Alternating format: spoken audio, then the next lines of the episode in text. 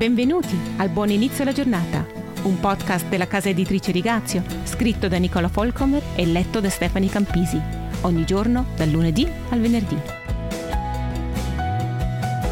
Buongiorno cari ascoltatori e care ascoltatrici, da Stefani Campisi con il podcast di Nicola Folcomer. Il meglio deve ancora venire. La mia cara amica Eva è in ospedale mentre scrivo questo testo e presto avrà un tubo gastrico per l'alimentazione artificiale perché non può più deglutire. Ha contratto la sclerosi multipla, quasi da due anni. Da allora lei e suo marito Reinhold hanno sfidato con tenacia questa malattia incurabile. Sanno che nulla di ciò che gli accade sfugge allo sguardo di Dio, che persino i capelli della loro testa sono contati da un Padre amorevole che veglia attentamente sulla loro vita.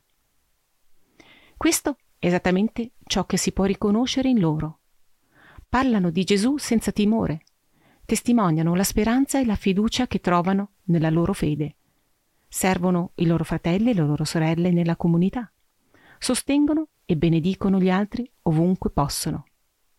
La forza fisica di Eva è diminuita. Da qualche tempo ha bisogno di una tavoletta digitale che l'aiuta a parlare e ora ha bisogno di alimentazione artificiale. Dio affida a queste due care persone un destino che non può affidare a tutti.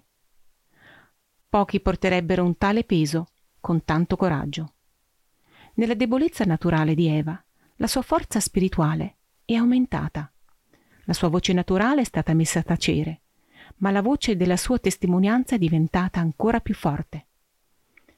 Per tutti coloro che le accompagnano in questo viaggio, questa coppia è un modello di come affrontare i piani contrastati nella vita e delle risorse soprannaturali su cui possiamo contare come figli di Dio.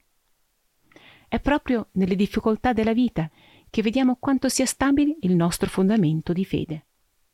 Quando arriva la tempesta, si vede chiaramente se la casa è costruita sulla roccia o sulla sabbia. Nel Salmo 139,7 sta scritto dove potrei andarmene lontano dal tuo spirito? Dove fuggirò dalla tua presenza? Io ti istruirò e ti insegnerò la via per la quale devi camminare, e ti consiglierò e avrò gli occhi su di te. Salmo 32,8 Elroi, tu sei un Dio che vede. L'occhio di Dio veglia sui miei amici Eva e Reinhold. Ecco quanto sono pratici gli effetti della relazione con Dio specialmente in situazioni che sono al limite della sopportazione. Non importa quanto oscuro possa sembrare il cammino davanti a me. Le tenebre stesse non possono nasconderti nulla e la notte per te è chiara come il giorno. Le tenebre e la luce ti sono uguali. Salmo 139, 12. Se vuoi sapere di più su Eva e Reinhold, non esitare a contattarmi ti manderò un articolo che ho avuto il privilegio di scrivere su di loro per la rivista Ethos. Ecco due domande per accompagnarti nel fine settimana. Chi è per te un modello di perseveranza e di fiducia nei momenti difficili?